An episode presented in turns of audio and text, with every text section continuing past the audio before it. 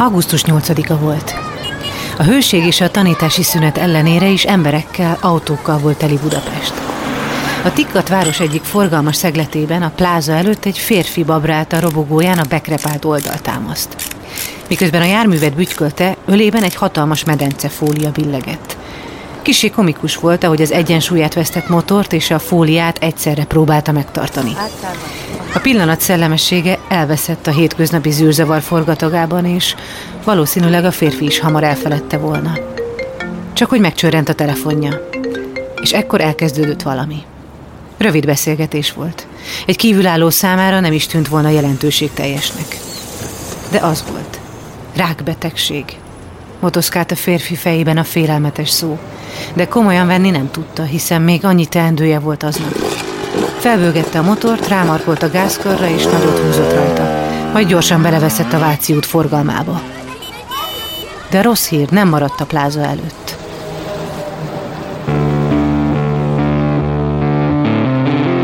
Lovas Rozi vagyok. Ez az Egyszer Lent. Egy podcast azokról, akiknek hatalmas pofont adott az élet. Megjárták a gödör mélyét, de sokkal erősebben másztak ki belőle. Minden élet tele van krízisekkel. Tudom, milyen elveszíteni azt, akit a legjobban szeretünk. Amikor éppen benne vagyunk, akkor könnyen hihetjük azt, hogy ennél rosszabb nem lehet.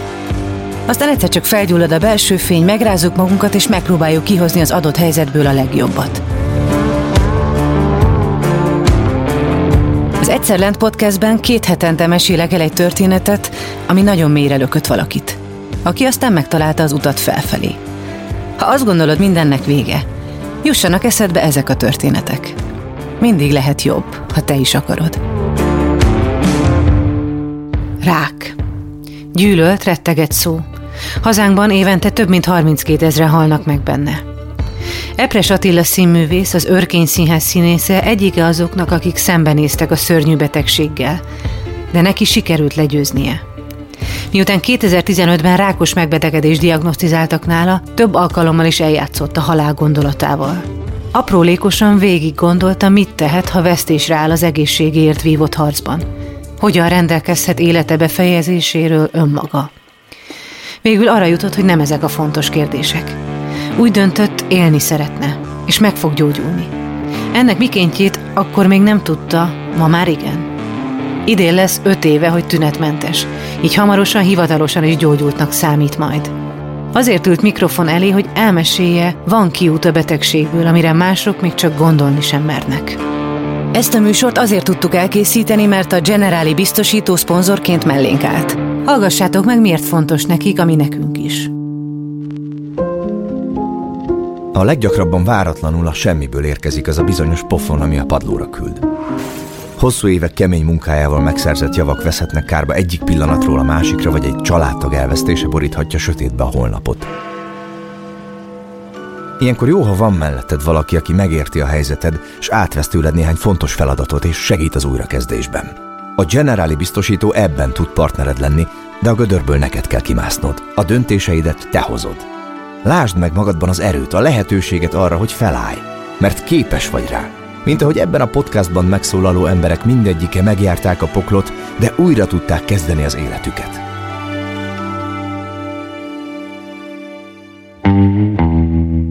...2015 tavaszán Epres Attila, hogy milyen körülmények között arra már maga sem emlékszik, egy apró és meglehetősen jelentéktelennek tűnő csomót tapintott ki a nyakán. Fájdalma nem volt, így különösebben nem firtatta a dolgot. Arra gondolt, valamilyen triviális probléma, mondjuk begyulladt a mandulája. Nagy ügyet nem csinált belőle, egyszerűen tudomásul vette a csomó ott létét. Megjelent, a, mintha mandulám lenne bedagadva, egy dudor. Sentinel, így hívja az orvos, egy őrszem, uh-huh. ami ott gyűjti az elhalt sejteket, az egyik nyirokmirigy, és az bedagadt és azt úgy kezdtem tapogatni. Hát a színész fontosan néha a nyakát tudott, ha valami nem stimmel, akkor érzi. De hát ez nem tűnt föl nekem, hogy a mandula páros szerv, tehát az egyik bedagad, akkor másiknak is illene. Azt hittem, hogy mandula. És semmi gyanúm nem volt. Semmi. Nem, meg én olyan egészséges vagyok, hogy biztos voltam benne, ha van is valami, akkor nem érdekes. Igen. De érdekes volt. Meg olyan is vagyok, hogy nem gondolok a rosszra sosem. Hát mindig a jóra gondolok, és ha véletlenül nem jó, akkor majd megoldjuk. És mikor mentél el akkor először valahova orvoshoz? Hát először elmentem itthon, megnézte egy doki, és azt mondta, hogy majd a nyálmirigy az kifakad, meg ad rá valamit, de nem jött be. A tünet nem enyhült.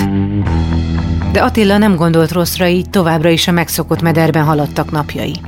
Például Kőszegre utazott, hiszen évek óta az ottani Várszínház visszatérő művésze. Az indulás előtti hetek különösen dolgosak, és bár a duzzanat, mintha növekedett volna, ő mégsem aggódott. Egyébként is lekötötte figyelmét a készülődés, így egy újabb vizsgálatra már kőszegen került sor. Megnézte egy gégész, ő is azt mondta, hogy valami nyirok, és ad rá antibiotikumot, de azért csináljunk még egy vérképet. Az se lett pozitív, tökéletes, jó vérképen volt, hát én tudtam, egészséges vagyok. Éppen ezért mindennapi rutinján sem változtatott. Júniusból július, majd augusztus lett. Tombolt a nyár, és zajlott az élet. Ültünk a ördögkatlanon, félmeztelenül a forró nyárban, épp a Cseh Tamás Bucsú Lufia szállt fel az égbe, és hogy néztem föl, mellettem ült a Judit, énekesnő, és mondta, hogy te, nem jó már az ott, látszik. Mondom, jó, majd megnézettem. Attila a baráti intelem hatására már komolyabban kezdett el foglalkozni az ismeretlen eredetű csomóval, és amint újból Budapestre érkezett, azonnal segítséget kért egy régi ismerősétől. Fölhívtam a Víg Színház régi gégészét, akit én jól ismerek, a Rendi Lacit, és mondta, hogy ilyen, most éppen Havajon vagyok, vagy nem tudom hol, de menjél be a téténybe, ott van egy szuper fej, a horvai tanár úr, és akkor a horvai azt mondta, hogy húb, nem mondom ki, uh-huh. rögtön tegezőbe váltott, láttam az arcán, hogy valami nem oké. De neki már leleteket küldtél vagy ő is megbírta? Nem, ők a kezükkel látnak. Ezt egy darabig azt hittem, hogy valami sarlatán hülyeség, de évek alatt bebizonyosodott, hogy amit egy gégész a kezével lát, az tökéletesen ugyanaz, mint amikor ledugják az endoszkópot. Mindent érez. Mindent, mint hogy 3D-s képet nézne becsukott szemmel. És ő addig tapogatott, amíg azt mondta, hogy jó, akkor biopsia, MR, CT, és mindenhova azonnal elzavar. Uh-huh. Szoktam mondani, hogy ha én nem színész vagyok, lehet, hogy nem élek. Hát egy, akkor nem hozzám hát Egyrészt figyel az ember nagyon magára, ugye az ilyen dudorokra, például, meg mindenre, ami a torkával kapcsolatos, mert abból élünk. Másrészt meg mégiscsak van, hál' Istennek, egy olyan tisztelet irányunkba, vagy megbecsülés, hogy nem három-négy hónapos várólistára kerülök, hanem aznap betesznek valahová. Nem azt mondom, hogy valaki elé, de mégiscsak az történik, hogy engem kiemelt VIP szekcióba tolnak, és ott gyorsabban megy minden, és egy ilyen betegségnél egy ilyen történetnél nagyon sokat számít az idő. Azt mondta Horvai tanár úr, hogy én ezt látom, ezt gondolom, most a biopszia eredményét megvárjuk, és aztán ennek több megoldása van, de menjen el még két orvoshoz. Attila így is tett. Két másik orvost is felkeresett, nem vívódott, nem latolgatta helyzetét, tudatosan előre tekintett. Mindig a következő lépésre koncentrált. Egy kicsit azért reménykedett benne, hogy ez csak tévedés és nem rákbeteg, de a konzultációk szertefoszlatták ezt a reményt. Planocelluláris karcinoma. De ebbe ma már nem kell belehalni, mondta az egyik doktornő. Soha nem felejtem el. Mondom, hogy hogy már. Hát húsz éve még bele kellett halni, most már nem. Képzelje, fejlődik az orvostudomány. Meg fogjuk oldani. És akkor elmentem egy harmadikhoz, az nem mondott ilyen jókat, de hogy megegyeztek benne, hogy mi. Ezt már a biopszia eredményei igazolták. Attilát 2015. augusztus 8-án telefonon értesítette doktora. Kérdezte az orvos, hogy ül, művész úr, mondom, igen, ülök a robogon, mi újság? Hát, hogy ez pozitív. Mondom, az azt jelenti, hogy rákbetegségem? Igen, jöjjön be. Na most nem tudok, mert hazaviszem a medence takarót, meg leszakadt a standard, tehát még kicsit várni kell, de majd mindjárt jövök. Uh-huh. És akkor bementem. És az előtt mi volt az az első pont, amikor kezdted komolyan venni ezt a dolgot? Tehát hát volt ott, először a horvainál? Ott, amikor odaértem a tétényibe, és leültem a folyosón, másik négy-öt ember mellé, csöndben, akkor hirtelen rám szakadt, hogy ez nem vicces. Hogy itt most valami el fog dőlni.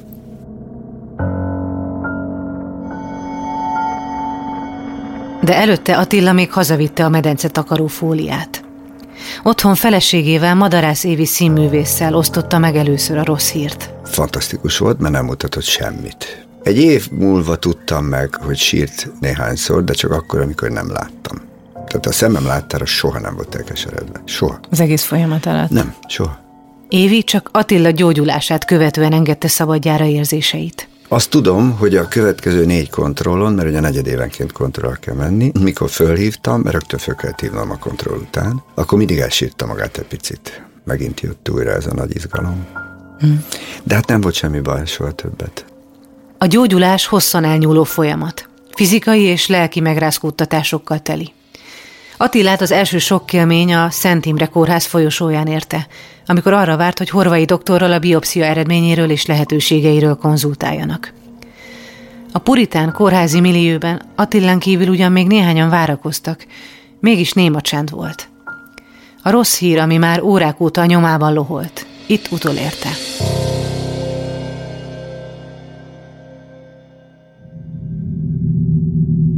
Van ez a pontos magyar kifejezés, hogy az ember eljátszik a halál gondolatával. Az egész pontosan az történt. Ott volt 5-6 percem, mikor megpróbáltam átgondolni, hogy ha halálos beteg vagyok, akkor hogyan legyek öngyilkos. Konkrétan.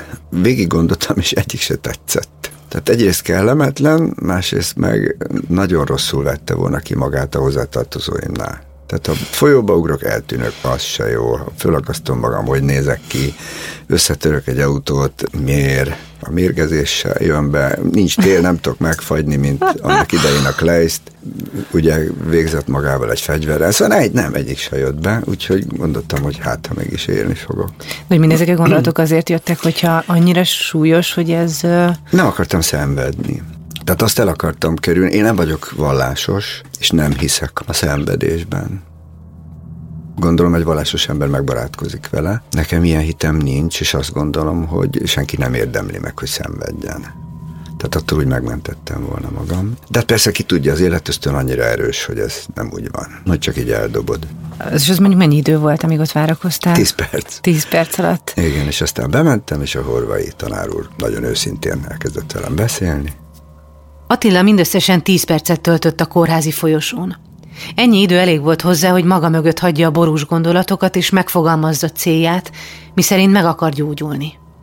A professzorral, dr. Horvai Gézával köszöntötték egymást, és azonnal a közepébe vágtak. Úgy gondolja, hogy ez a nyelv gyökben van, majd még altatásban onnan vesz egy mintát, hogy kiderítsék, de hát nem biztos, de hát ott van valahol, tehát meg kell keresni a gócot, és akkor majd ilyen meg olyan kezelések lesznek, az önre is van bízva, ugye lehet műtét, sugárkemo, hát ezeket ismerjük.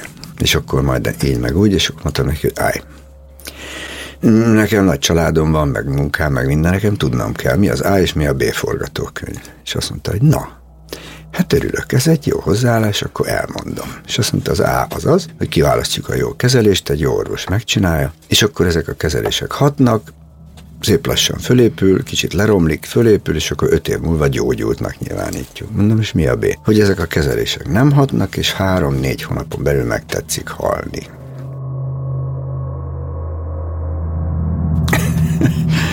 és akkor mondtam, hogy nem. Nem tetszik, nem akarok meghalni. És azt mondta, nagyon jó, ez a legjobb. Ha nem akar meghalni, ez fél győzelem. Akkor így menjünk neki. Tehát gyakorlatilag onnan, hogy kint ülve még az öngyilkosság gondolata uh-huh. foglalkoztatott, jutottál. És aztán meg nem. Átbukott. Mondott még egy fantasztikus mondatot ez a horvai prof. Azt mondta, hogy ez egy nagyon meredek terület, ott van a nagy ötújú ideg, meg minden, tehát nem nehéz piszkálni, nagyon nehezen műthető. De van egy nálam jobb orvos, a Betlen téren, Péterfiben is az meg fogja csinálni. Mondom, mit mondott? hogy van egy nálam jobb orvos. Nem, ilyet életemben nem hallottam, minden tiszteletem csodálatos mondat volt. Azt mondta, menjen el a Huszka Jánoshoz, amit ő mond, az az igazság. Az úgy lesz. A beszélgetés alig tartott fél óránál tovább. A terv felállt, és Attila szinte azonnal elkezdte szervezni mindazt, amiben a professzorral megegyeztek. A rendíthetetlen nyugalom, ahogy fogadta a hírt és tette a dolgát, akkor nem, csak utólag tűnt fel számára is. Az történik, hogy olyan sokkot kap valószínűleg a szervezet, mint amikor egy nagy vágás esik valamelyik testrészünkön, és egy jó darabig nem fáj. Ugye az ember nézi a sebet, ömlik a vér, jé, elnyit, még majdnem látom a csontomat, és ugye vannak ilyenek, és akkor nagyon sokáig nem fáj, mert sokkot kap a szervezet. És valószínűleg az ember agya is így működik, hogy jó darabig lefagy, és elkezd analizálni, meglatolgatni, de nem éri el. Még sokáig nem éri el az érzelmi hullám mert ettől a nagyon ijesztő információtól, hogy ledermed minden. Tehát az nincs, ami filmekben vagy színpadon megjelenítendő, hogy elsápad, összeesik, rosszul lesz vége. Az még sokáig nincs. Tulajdonképp napok alatt hullámzik ez vissza az ember szívére, meg a lelkére. Mi volt a következő lépés? Az jó, hogy annyi minden teendő van, hogy nincs idő összeomlani. Tehát még tényleg el kell menni másik orvoshoz, el kell kezdeni azon gondolkodni, hogy mi legyen a kezelés, hogy ez meddig tart. Onnan azt hiszem egyben az őrként színházba uh-huh. mentem és akkor elmondtam az igazgatómnak, hogy mi van. Az viszont elszürkült, az nagyon megijedt ült szemben velem, a Pali elkapta a kezemet, és mondta, hogy hát akkor nagyon sok erőt kívánok meg, majd megoldod meg, de láttam rajta, hogy kész van. Tehát ő sokkal jobban megrogyott, mint én, mert ő kívül volt, ugye, nem belül. Azért mentem hozzá rögtön, mert ez nyilvánvalóvá tette, hogy itt lesz egy fél éves kiesés minimum kezelések lesznek, ezt nem lehet megúszni. És aztán szeptember másodikán műtöttek, tehát addig még azért volt bőven fejtörés.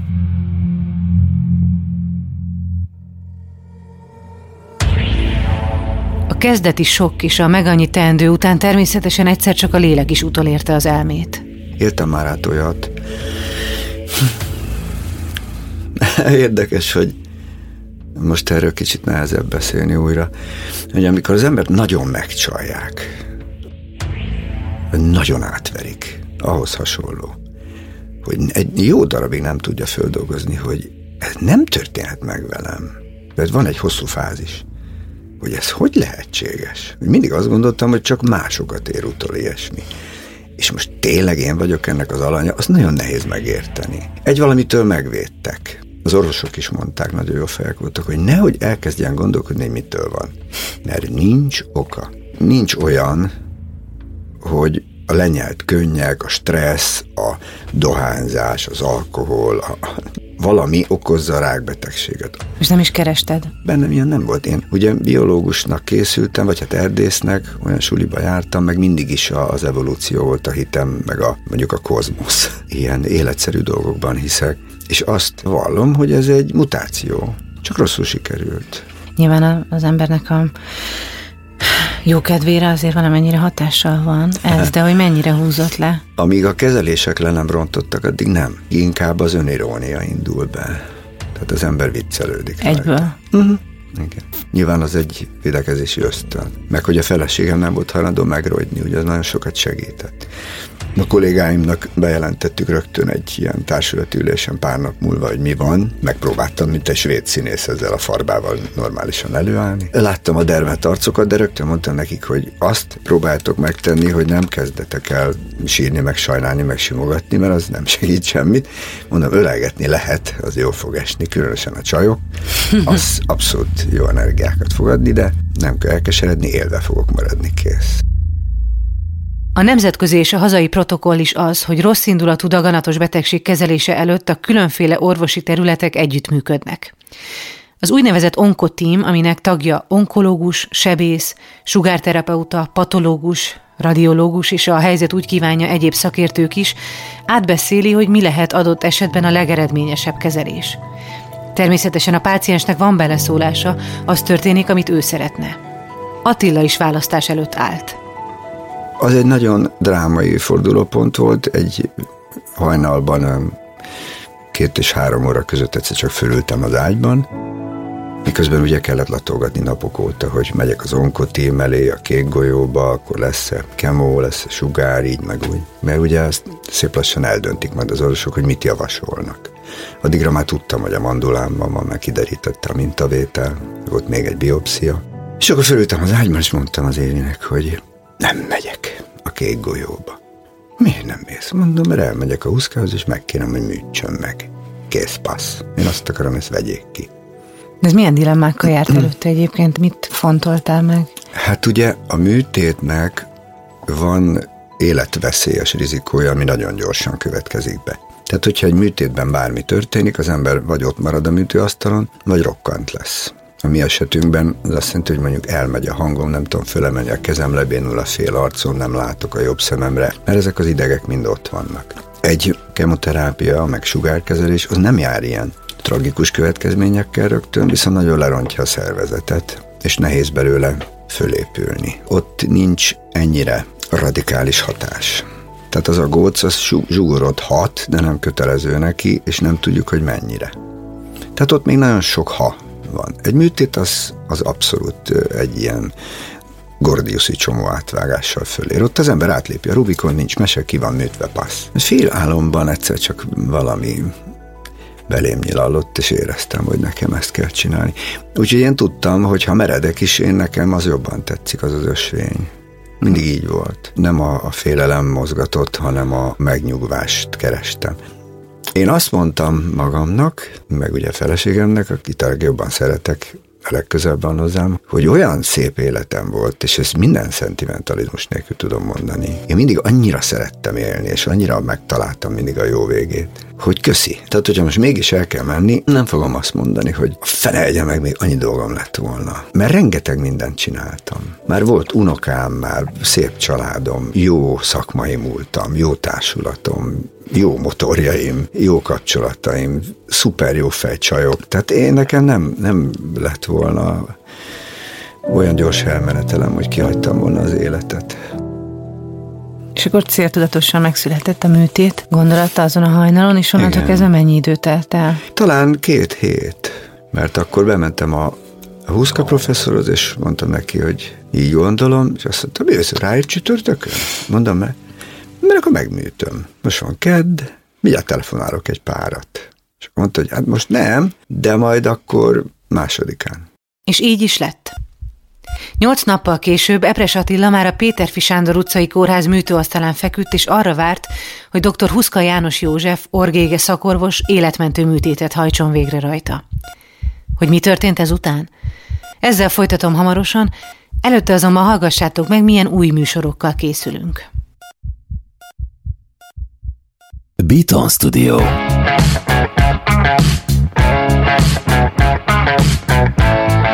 Szőlősi Györgyi vagyok, ez a To-Do List, egy podcast azoknak, akik érteni szeretnék a gazdaságot, a világot, akiket érdekel, hogy a globális folyamatok hogyan változtatják meg az életünket itt Magyarországon.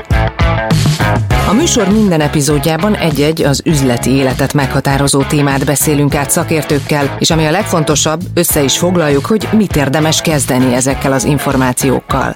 Elmondjuk, hogy mit tegyetek meg ma, hogy legyen holnap. Te azért... tudod is menet közben, hogy ez most fájni fog a másiknak? Hát, hát azért írom. Ja, azért Tehát, írod? Persze. Sziasztok, én Kadarka Jendre vagyok, ez pedig a Felforgatók, egy podcast bátor magyarokról. Nem zene volt, hanem fütyüléztem. Ez egy üzenet volt, hogy fütyülök rá, amit te mondasz. A felforgatók azok, akik letérnek a kitaposott ösvényről és saját utat választanak. Akik átírják a játékszabályokat, tök mindegy, hogy mit kérdez a kérdező, mégiscsak azért jöttünk, hogy elmondjuk, amit mi akarunk.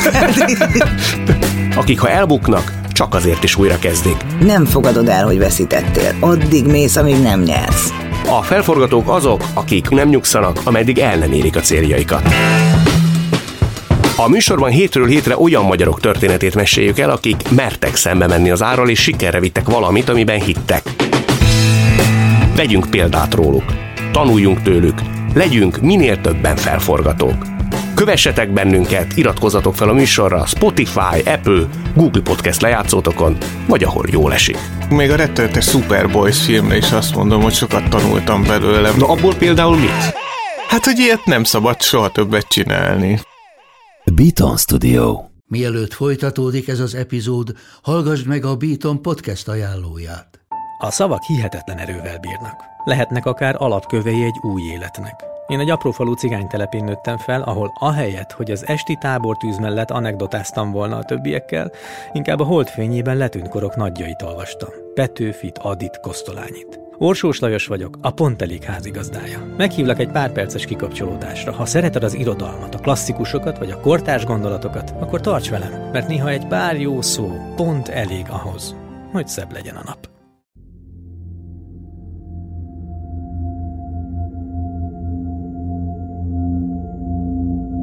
Ahogy kitűzték Epres Attila műtétjének időpontját, számos elintézni való akadt. Akár csak a diagnózis felállításakor, úgy most is elterelték a figyelmét és az aggodalmát a teendők. Gyors egyeztetések családtagokkal, barátokkal, ismerősökkel, kollégákkal, no meg a műtét előtti kötelező vizsgálatok. Attila mindvégig optimista. Egy nappal a műtét előtt kifejezetten izgatott volt. Az már jó izgalom volt. Isten bizony, akkor már arra vártam, hogy most bekövetkezik az, ami engem majd kiránt ebből a teljesen váratlan gödörből. És akkor másodikán bementem, hát még ott ugye vannak lépcsők, amik az embert kicsit megnyugtatják. Egy nagyon kedves idős anesteziológus, aki nem csak velem beszélgetett, hanem nálam hosszabban a feleségemmel. Tehát külön egyedül bement hozzá a feleségem, egy fantasztikus régi vágású, finom idős, ilyen nagyon szép meleg hangú ember. És leült az évivel, és beszélgetett vele, vagy negyed órát, vagy húsz percet. Hogy ez hogy fog menni, akkor eladtatjuk, biztonságban tartjuk, majd fölébresztjük. Tudod, mindent elmondott neki, hogy ő szegény kint, ne halljon meg ott ilyetében. De volt valami olyan forgatókönyv a fejedben amúgy, hogy mi nem jöhet össze? Ezt nem engedtem magamhoz. Tehát ezen egy másodpercig sem voltam hajlandó gondolkodni. Valahogy. Nem, nem emlékszem ilyen pillanatra. 2015. szeptember másodikán egy szerdai napon került sor a műtétre. A közel négy órás beavatkozás után még az ápolókat is megdöbbentette, hogy milyen jó közérzettel ébredt Attila. Mikor fölébredtem a műtétből, abban a pillanatban megszűnt a betegség tudatom. Tehát én soha többet nem éreztem magam rákbetegnek, tudtam, hogy innentől gyógyulni kell, kész. Az már nincs. Csodálatos. Igen. Fölébredtem, nem fájt semmi, nyakam volt az óriási kötés, meg a kis kivezetés, és fölültem, oh, van hangom, beszélgettem a nővérrel, milyen jó hangja van? Mondom, persze, mert hát kiműtöttük a manduláját is. Mondom, hogy? Hát belülről. Először mandulaműtét, utána vágás. Ó, mondom, az igen, és nem kéne, hogy legyen hangom. Hát mandulaműtét után nem szokott. Mondom, akkor hurrá. Vele beszéltél először? Igen, mert bejött és mondta, hogy mosolyogjon. Mosolyogtál. Jó van. Mondom, mi van jó? Azt mondja, hát most le lenne fittyenve a kis jobb ajka, akkor azt úgy hívnák, hogy asszisztensi hiba. Azt én megúsztam, meg maga is. Az igen. Na jó, akkor ez működik. Jól látok, jól hallok, tehát nagy baj nincs. Éreztem, hogy túl vagyok valamin. Hogy most már jó lesz. Megkérdeztem a dokit, hogy ment, mi ment, ugye, mert jött a vizit, és mondta, hogy művész remekül néz ki, minden oké, okay, szerintem mindent elkövettünk, kivettem 13 nyirokcsomót, fültőmirigyet, nyálmirigyet, ami csak volt, baj nem lehet. Na hány öltése volt össze, doktor úr? 42. De belül sokkal több van. Hú, mondom. Vagányul néztem ki, mint a régi kocsmáros párrajzokon a rejtőjenő figurák. A hatalmas nagy hegekkel. Lehetett tudni, hogy majd ez nagyon fog fájni, mert hát ez egy hatalmas vágás. Horrorfilmekben így szokták meggyilkolni áldozatokat. Ennek egyszer csak jön a brutális fájdalom része, az jó pár hétig eltart. Ahogy teltek a napok, úgy nőtt a fájdalom is, de ahogy Attila mondja, nem adta meg magát neki. Már csak amiatt sem, mert ez is arra emlékeztette, hogy valami olyasmitől szabadult meg, aminek nem is kellett volna a testében lennie. A fájdalmat, bár olykor emberfeletti volt, elfogadható árnak érezte az életéért cserébe. Négy napot töltött a kórházban. Azóta is hálás orvosának és az ápolóinak, akik folyamatos szakértelemmel, megértéssel és ha arra volt szükség, humorral tartották benne a lelket. Mikor elengedtek, ugye ott volt az Évi is, és akkor megkérdezte kicsit nagy szemekkel a dokitól, hogy és akkor most minden rendben van, doktor úr? Igen, hát megtettünk mindent, és szerintem igen.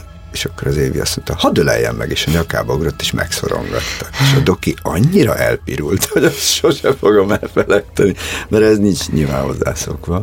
És a műtét után mi hm. volt a következő lépés? Hát nem beleesni a depresszióba, az nagyon fontos, mert ezek a fájdalomhullámok, először ugye ez van, azok nagyon kegyetlenek. Tehát akkor nem kell arra gondolni, hogy miért velem történik, jaj, de iszonyú, hú, de fáj. Pont ezekre nem kell gondolni, hanem akkor kicsit kell kettőt-hármat sétálni, halkan nyűszíteni, gyorsan bekapcsolni a tévét, kimenni az udvarra, tehát valami legyen. De ez megy így egyből csettintésre, hogy nem szabad arra átkozni semmit, muszáj haragudni? volt, igen, muszáj volt. Minden este sétáltam a kerületben, hogy ne gondolkodjak annyit. Megnéztem a trónok harcát, meg elővettem a régi könyveimet, meg elkezdtem újabbakat. Tehát egy csomó kincset elővettem, és azzal elkezdtem el foglalkozni. És ez működött? Igen, működött. Egyetlen egy nagyon nehéz, hogy nem tud az ember aludni. Mindig csak 20 perceket. A fájdalomtól? Igen, amiatt van, hogy egy csomó seb van az emberen, aminek ugye pár hét alatt be kell gyógyulnia. És amikor begyógyul, akkor mondták, hogy na, akkor jött a sugárkezelés. Hogy mindez mivel fog járni, már tudta, ugyanis egy jó barátja, aki éppen előtte esett át hasonló küzdelmen, felkészítette rá. Ez sokat jelentett neki, de Attila azt mondja, hogy mindenkinek magának kell eldöntenie, hogy mennyit akar előre tudni. Talán a Ványa bácsiban mondja, a, hogy hívják a kislányt, aki szerelmes. Szonya. Szonya. Talán ő mondja, hogy sokkal jobb tudni a rosszat valahogy, mint ez a szörnyű bizonytalanság. Aztán persze később azt mondja, hogy nem, nem, inkább hadd legyek bizonytalanságban, aztán legfeljebb rossz lesz. De az emberek között, a kettő között vacilál, én úgy voltam vele, hogy sokkal jobb tudni előre, mert akkor mégsem vagyok fölkészületlen. A műtött terület sugárkezelésével a nem látható, de gyaníthatóan jelenlévő tumorsejteket pusztítják el. Attila első kezelését november elején kapta. Nem csinál semmit egy darabig. Az Emlékszel az első kezelésre? Persze, az ember befekszik egy nagyon szép, nagyon modern gépbe, még tetszett is, olyan, mint a 2001 írőd össze egy hatalmas nagy gépezet, ami szép lassan zümbögve körüljárja az ember fejt, és csak azt mondja, kész föl kellhet. Ennyi volt. Nem éreztem semmit, persze. Nem is fog. De nyolcadik kezelésen már valami kicsit zsibbad, és érdekes módon nehéz fölmenni a lépcsőn. És aztán ez így elkezd fokozódni. Körülbelül hanyadik kezelés után érzed, hogy itt ez most egy masszív menetelés lesz? Hát a huszadiknál már, ott már kemény. Igen, ott, ott már nagyon nehéz. De mindig Veszpával jártam be. Igen? Azért volt erőm, csak hát az lesokkolja az embert, hogy meg kell kérni a nevelt fiamat, hogy hozd már be a két szatyrot az autóból, amit a mami hozott, mert nem bírom el. És ott nekem, aki egy erős ember voltam, az nagy sok volt, hogy nem akar működni a szervezet. A sugárkezelés során úgynevezett nagy energiájú ionizáló sugárzásnak teszi ki az érintett területet, hogy ezzel elpusztítsák a tumorsejteket. A sugárzás azonban nem válogat. Ami útjába kerül, azt roncsolja, és bár a módszer ma már sokkal precízebb, mint évtizedekkel ezelőtt, mégis rettentően megviseli az emberi szervezetet. Attilának 24 fizikai mellékhatással és olykor hatalmas lelki megrázkódtatással kellett szembenéznie. Szájzár, letörik a fog, megsüketülés, fűzúgás, jobb szemre nem rendes látás, minden összejött. Ez mind a sugár. Igen, igen, igen. Tehát közben tudomásul kell venni, hogy az ember hiába romlik, ez azért van, hogy gyógyuljon. És ezt el lehet fogadni? Hát voltak napok, nem, órák inkább csak, amikor az ember nem érti meg. És elkezdi káromkodva színi, bevallom, az orvosokat. És ezek meggyilkolnak engem. Akkor a feleségem mondta, na jó, jó, most állj le. Most állj le. Baromi gyorsan felejtsd, de ne nyomd ezt a gombot. Ez hülyeség. Attila a nehéz pillanatok ellenére igyekezett megtartani a mindennapokból annyit, amennyihez maradt ereje. Még kisebb munkákat is elvállalt. Amikor ez már nem ment, akkor a humorra támaszkodott. A sajátjára is, másokéra is. Azért, hogy ne legyek becsukva ebbe a gyógyulás mechanizmusba, meg ebbe a fájdalomhalmazba, azért én eljártam stúdiókba, ilyen 6-8 mondatokra, meg halkan beszélős narrációkra, hogy ne essek ki mert nekem jót tett lelkileg, és mondták, hogy hülye vagy te már megint, mi a francnak csinálod, tehát pihenjél, mondom, nem, nem azért csinálom, pont azért csinálom, hogy mindig kapjak levegőt, ne legyek otthon bezárva. Tehát én közben dolgozgattam, hogy ne hújjak bele ebbe a fura sötétségbe, és akkor ezt így meg is úsztam. Csak aztán ugye elment a hangom, egyszer csak. Az még a sugár alatt? Igen, az elment, vagy, vagy tíz napra, vagy tizenkét napra. Teljesen? Teljesen. Egyszer bementem a színházba, mert időnként bementem hozzájuk, hogy ne ijedjenek halára. De hát akkor kockás füzettel mentem meg tollal, és úgy beszélgettünk, de nagyon mulatságos volt. Ültünk a társalgóba, körém gyűltek vagy tizen, és a kerekes évi tolmácsolt. Kérdeztek valamit, mert nagyon akarták tudni, hogy mi van. Gyorsan leírtam, Évike olvasta, nem, szemben írja, nem tudom elolvasni, mi? És akkor elkezdett hülyeségeket olvasni, és dőltek a rögéstől. De akkor így mutogattam, és mondták, hogy nem mutogass, azt nem értjük, írjad. Akkor írtam, és akkor így beszélgettünk egy fél órát legalább. Activity módban. Activity. Rajzoltam is, egy idő után már minden nagyon rögtek. Mint mindegyikben, úgy a rák ellen folytatott küzdelemben is vannak holdpontok. Olyan pillanatok, amikor a nehéz sokkal nehezebb. Ilyen volt az alvás hiány, ami Attila szerint az egyik legkegyetlenebb mellékhatás. A test fizikai fájdalmait, az erőllét elvesztését, a szervezet leépülését tiszta elmével is küzdelmes elviselni, de amikor beköszönt az inszomnia, akkor a folyamatos kialvatlanság és a fáradtság miatt egyre erősebb szorongással együtt szinte leküzdhetetlen akadálynak tűnik.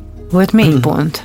Vagy mit érzel a legmélyebben? Kétszer sírtam el magam, mind a kétszer a kaja fölött. Én ugyan sosem szerettem enni, tehát ez nem volt az életem része, hogy jaj, most valami finomat fogok enni. Mindent szeretek. De amikor az Évi csinált egy vadasmáltást, amit nagyon szeretek, és effektíve fűrészporíze volt, és egy falatot nem tudtam enni be, akkor bedőltem.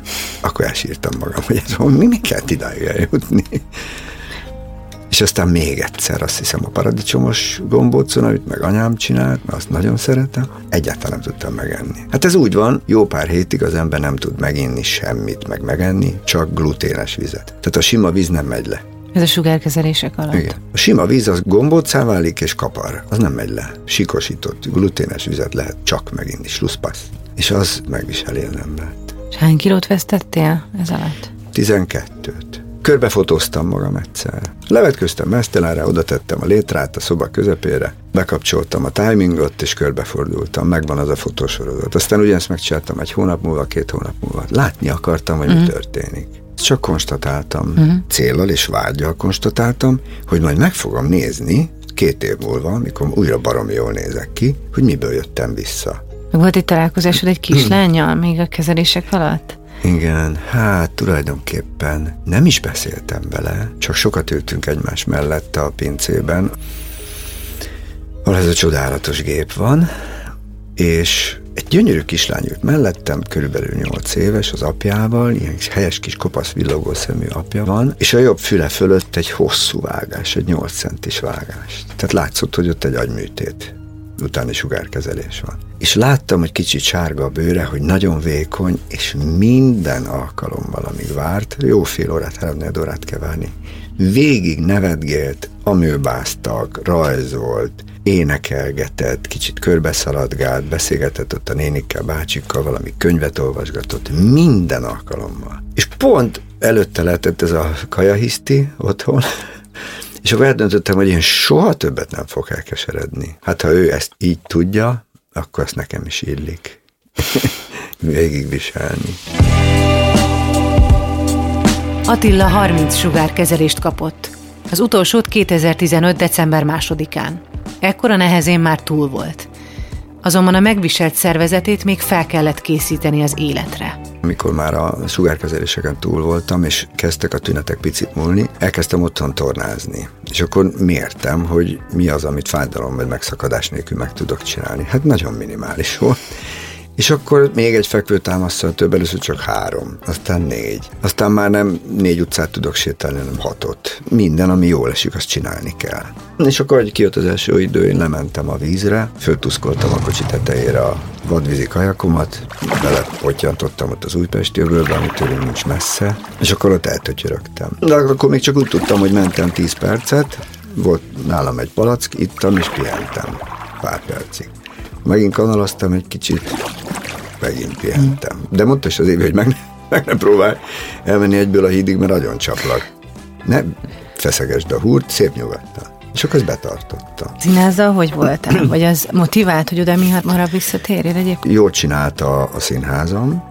Először visszaengedett a picike szerepekbe, ahol nincs nagy megerőltetés, és beletett az Aser Tamás is egy olyan próbafolyamatba, ahol tulajdonképpen csak a darab végén vagyok. De hálás is volt nagyon a Bernárdi ügyben, mert ez egy tejföl szerep ott a végén. Én vagyok a slusszpoénja a darabnak. De mivel nincs másfél óráig komolyabb dolgom előtte, szépen föl lehetett készülni, fölöltözni, kávézgatni, büfézni, és akkor a végén bementem a színpadra, de ott se kellett csak sétálgatni, meg jókat mondani. Nagyon jókat, mert hát a, a szerző remek, ugye. És ezt nagyon élveztem. Persze minden este más hangom volt, azt kell tudni. Tehát amikor az ember így ekkorát kap, akkor a hangja évekig labilis. Nem akar úgy dolgozni, ahogy kell, ez egy izomcsoport. És aztán szépen ezekben a pici szerepekben, hogy visszarázódtam, és először a Digger Drivert, a monodrámámat, azt március közepén játszottam. De akkor az még nagy küzdelem volt. Március, április, májusban úgy játszottam a Digger Drivert is, meg a Tótékat is, amik nagy szerepek, az őrnagyot játszom abban, hogy az minden este nagyon komoly küzdelem volt. Minden este. De végére el is fogyott a hangom mindig, és akkor jött a inhalátor, meg a öblögetés, meg hogy másnapra hmm. valami legyen. És most minden rendben a kontrollokkal? Szabad. Most lekopogtam. Igen, igen, mindig rendben volt minden. Az eszedbe jutott, hogy mi van akkor, ha kiújul? Megkérdeztem az orvost, talán a második kontrollnál, hogy doktor úr, ez visszajöhet? És azt mondta, igen, visszajöhet, de mi mindent megtettünk. Maga is, meg én is. Ebben nyugodjon meg. Na jó, akkor ebben megnyugszom. Farkas szemet néztem a halállal. Újjászülettem, túléltem, megküzdöttem vele.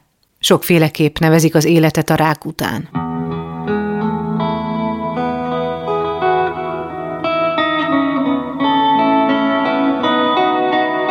Minden történet más és más. Hogy mi történik akkor, amikor a halál olyan közel kerül az emberhez, mint még soha korábban, azt csak azok tudják, akik keresztül mentek ezen. Hogyha van is az emberben nagy képűség, persze igyekszem, hogy ne legyen, vagy rátartiság, az eltűnik. Az nyomtalanul eltűnik, mert egyszer csak sebezhető leszek. Tehát onnantól kezdve semmire nem tudom már olyan nagyon bátran azt mondani, hogy Jaj, nekem nem ártott semmi. Mondhatnám azt vagányul, hogy orba rúgtam a rákot, és tessék, kész kapott egy fityiszt, mehet ahol De azért nem így van. Talán pont időben húzta be a kéziféket mert én tulajdonképpen olyan kilódás nélkül toltam a lécet mindig följebb, hogy a többiek féltettek nagyon. Tehát tényleg ennyit játszani, ennyi idősen, mert azért mégse vagyok már gyerek, meg kellett tanulni. Hogy igenis van egy pici önkimélet, és nem muszáj mindent ezerre tolni, meg mindent azonnal elvállalni örömömbe, hanem akkor végig kell gondolni. Legyen két óra szünet közte, legyen ebédidő. Régen ezekkel nem foglalkoztam, vagy ettem, vagy nem. Most már ezt betartom, hogy tudjak enni is. Szerintem ez időbe jött. Az év végén lesz öt éve, hogy Epres Attila tünetmentes, és ekkor orvosi értelemben is gyógyultnak számít majd. Története azt tanította nekem, hogy a tiszta elme és az erős lélek éppen annyira fontos, mint az orvosok szakértelme és a különféle kezelések. A célt sajnos tudom, hogy nem minden esetben és nem mindenki éri el, de talán ahogy nekem, úgy másoknak is megnyugvást és reményt ad, hogy a rák félelmetes és mély gödréből létezik felfelé vezető út. Egy olyan valakinek, aki most kezdi el felvenni a harcot ezzel a szemétséggel, neki tudná, vagy lehet egyáltalán tanácsot adni? Hát egyrészt az nagyon fontos, hogy egyáltalán nem ér arra gondolni, hogy ez egy aljas, mocskos sorscsapás. Úgy kell rágondolni, hogy a romlás, a hanyatlás és a halál az az életnek egy teljesen természetes része. Tehát nincs benne semmi igazságtalanság. Az ember egy darabig fejlődik, aztán egyszer csak elromlik. Vagy gyorsan, vagy lassan, és egyszer csak meghal. Ki korábban, ki később. De ez természetes része az életnek, és ez semmivel nem függ össze, és semmit nem érdemes belemagyarázni. Nem azt mondom, hogy apátiával el kell fogadni, mert föl kell ébreszteni ilyenkor magában az embernek azt a létező összes küzdőszellemet, ami van, meg az életösztönt, mert nagyon kell hozzá. Tehát ez nagyon fontos. És a másik nagyon fontos, hogy nagyon gyorsan föl kell mérni az összes kapaszkodót, és azokat jól fölértékelni. A létező jó tulajdonságaimat, a körülöttem lövő embereket, akik bármikor velem jót tettek. De még azt is, aki nem annyira szemét, mert az már mind jó, az már mind segítség. Az összes jó élményemet a gyerekkoromból, akárhonnan. És ezek nagyon sokat fognak jelenteni. Sok segítség van. Úgy kell neki látni, hogy élni akarok, és akkor ez megy. Köszönöm. Köszönöm én is, én köszönöm. Az Egyszer Lent Podcast negyedik epizódját hallottátok. A mai epizód szerkesztője Pusmáté Bence, a felvételvezető Dósa Márton, produkciós vezető Penterényi Kovács Tímea, a zenei és utómunka szerkesztő Szűcs Dániel, a kreatív producer Román Balázs, a producer pedig Hampuk Richard volt. Lovas Rozit hallottátok. Két hét múlva újabb történettel jövök. Beaton Studio. Ez egy Beaton podcast.